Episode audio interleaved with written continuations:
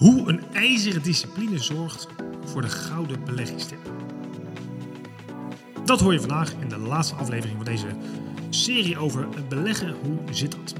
Het is onderdeel natuurlijk van de Je Geld of Je Leven podcast. Mijn naam is Michiel van Vught en ik probeer elke keer die twee bij elkaar te brengen. Geld is belangrijk, maar in mijn ogen pas als je het in kunt zetten om er een fijn, waardevol en nuttig leven mee kunt leiden voor jezelf en de mensen om je heen. Deze podcast is mede mogelijk gemaakt door nnekvermogensbeheer.nl nnk.nl. En uh, heb je dan vragen, uh, stuur ze vooral in via michielvanvucht.com met VUGT, uh, WhatsApp of een mailtje. Ik help je graag. Maar goed, vandaag dus het laatste onderdeel van deze zes likes, zou ik maar zeggen. Waarbij ik stilgestaan bij het belang van een ijzeren discipline als je een succesvolle belegger wil worden.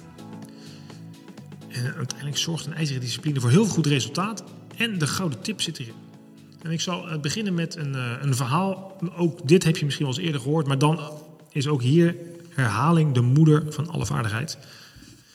Ik las een eh, paar jaar geleden een heel interessant uh, krantartikel over Richard Fuscone. Dat was een van de hoogst opgeleide Amerikaanse beleggingsexperts. Die zat aan allerlei alternatieve beleggingen en die had dat heel goed gedaan. In een paar jaar tijd had hij heel veel bonussen gekregen. En toen was hij uh, in begin 40 met pensioen gegaan met uh, tientallen miljoenen dollars. Maar uh, na de financiële crisis meldde hij zich bij de rechtbank om faillissement aan te vragen. Persoonlijk faillissement. En nou, dat was toch apart, want iemand met een, een mansion van 14 miljoen, die dus toch al zijn geld kwijt was. Um, en dat was nog zo'n succesvol belegger, dacht iedereen. Tegelijkertijd uh, stond in de krant het verhaal van Grace Goner, een Amerikaanse dame die uh, op 100-jarige leeftijd overleden was. Was een hele lieve dame geweest, woonde in de buurt van Chicago, meen ik. Klein appartement, had een, eh, een, een modest, bescheiden leven ge gehad. Secretaresse geweest heel lang. Maar die liet 7 miljoen dollar na. En dat riep nogal wat vragen op, want hoe kon zij met een klein secretaresse-salaris zo'n enorm kapitaal opbouwen? Nou, beide zaken zijn onderzocht. Er is gekeken wat hier nou gebeurd is. Hoe kan een superbelegger uiteindelijk failliet gaan? En hoe kan iemand die eigenlijk helemaal geen weet had van beleggen zo'n groot kapitaal vergaan? En dit heeft alles te maken met discipline. Richard Foscone dacht een uh, fantastische strategie ontwikkeld te hebben met allerlei alternatieve mogelijkheden. En dat ging mis. Um, hij had net wat meer uh, uh, geleend dan hij kon betalen. En nou, zijn hele strategie ging mis. hij bleek eigenlijk niet een vast beleid te hebben, maar het paste aan op de ontwikkelingen die er waren. En dat leidde uiteindelijk voor tot zijn uh, persoonlijk faillissement. Wat deed Grace daarentegen? Die was begonnen in 1925 uh, om een beetje te uh, bij te storten in het bedrijf waar ze toen werkte, om het bedrijf overeind te houden. En dat was voor haar een aanzet om maar structureel Amerikaanse aandelen te blijven kopen, elke maand een beetje in te leggen, zonder daar echt over na te denken, maar gewoon gedisciplineerd maandelijks inleggen.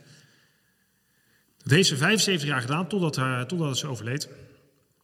Um, en dat heeft dus vanaf de 25 gedaan. En dat liet uiteindelijk een uh, bedrag achter van 7 miljoen dollar. En de kunst zit hem er natuurlijk in om die discipline toe te voegen. En waar je het al eerder over hebt gehoord, ik geloof uh, absoluut wel in de toegevoegde waarde van advies en vermogensbeheer, maar niet in van zogenaamde gouden uh, bergen, prachtige tips. Um, Dus pas op met één paard, pas op met uh, je horloge, uh, wat je eerder hebt gehoord. Pas op met kijken naar anderen. Het heeft allemaal geen zin. En dat bleek ook al bij Richard Verscone. Je kan bijna niet voorstellen dat een hartchirurg een slechtere uh, hart, open hartoperatie doet dan een amateur. Nou, dat gebeurde hier dus wel.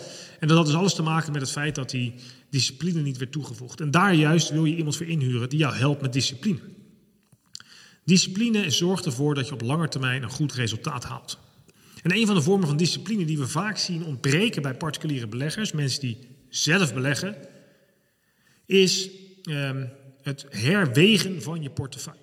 Dat klinkt moeilijk. Um, ik zal uitleggen hoe dat zit. Stel je voor, je hebt een portefeuille waarbij je de helft van je geld beleg je in aandelen en de andere helft beleg je in uh, obligaties. Dat zijn leningen aan bijvoorbeeld de overheid. Aandelen zijn risicovoller, dus die, gaan, uh, die bewegen harder en krijg je ook een hoger resultaat voor, een hoger rendement. Aandelen zijn wat minder risicovol hè, in het algemeen genomen. Dus stel je voor dat het gaat goed op de, in de economie, dan zul je zien dat de aandelenportefeuille dat deel harder groeit dan de obligaties. En jouw portefeuille van de helft, van de, uh, de, sorry, jouw portefeuille met de helft aandelen en de helft obligaties groeit dan scheef. Want die aandelen gaan harder dan de obligaties, dus misschien wordt het wel 60, 40. Meer aandelen, minder obligaties. Ja, en dat wil je eigenlijk niet, want je hebt niet voor niks gekozen. Dat paste bij jouw situatie. Dat bracht jou genoeg resultaat. Want je had gekeken naar wat je nodig had na deze, het luisteren van de afleveringen vier van deze podcastserie. Toen dacht je, ja, uh, ik heb uh, maar zoveel procent rendement nodig, dus maar zoveel procent aandelen. Maar ja, nu groeit die aandelenportefeuille scheef ten opzichte van de obligaties. Wat is dan de discipline? Dat is zorgen dat je die aandelen een beetje verkoopt en wat goedkopere of achterblijvende misschien obligaties terugkoopt, zodat je weer op 50-50 uitkomt. Wat zien we in de praktijk gebeuren? Dat mensen denken, hé, hey, wacht eens even, die aandelen doen het veel beter dan die obligaties. Ik gooi die obligaties eruit. Dan komt in één keer weer de hebzucht om de hoek kijken, want de buurman heeft wat gezegd. Um, en we gaan misschien ook nog wel te veel op één sector die het heel goed heeft gedaan. En dan gaan we ook nog eens een keer op één paard wedden. En dan komt alles wat we eerder hebben gehoord in deze serie terug. En dan zien we zomaar dat het verkeerd gaat. De discipline moet ons juist leren om te zeggen: ik neem een beetje winst in mijn aandelen en ik koop mijn obligaties terug. En dan kom je gelijk bij de gouden tip. Gouden tip die altijd geld oplevert als je gaat beleggen. En dat is zorgen dat je, let op pen en papier erbij, hè, zorgen dat je hoog koopt en laag verkoopt. Hey, dit klopte niet. Uh, en Maurice attendeerde mij hierop per mail, waarvoor dank.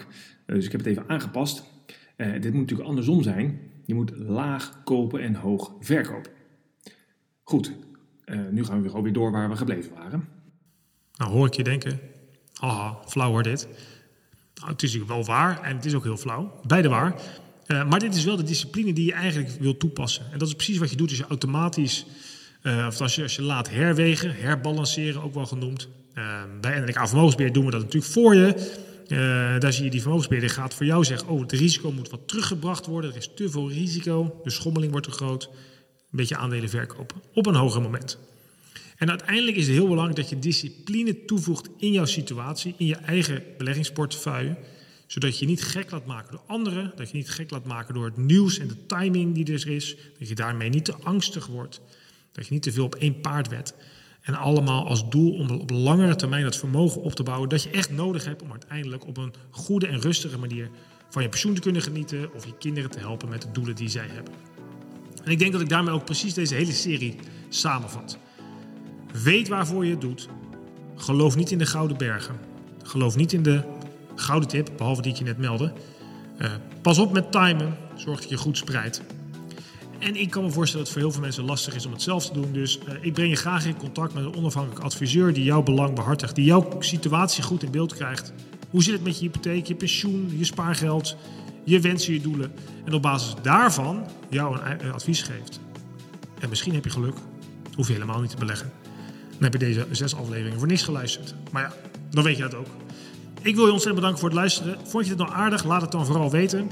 Uh, waardeer deze podcast als je het leuk vindt, want dan kunnen we meer mensen helpen om uiteindelijk goede beslissingen te nemen voor hun geld en of je leven. Bedankt en tot snel.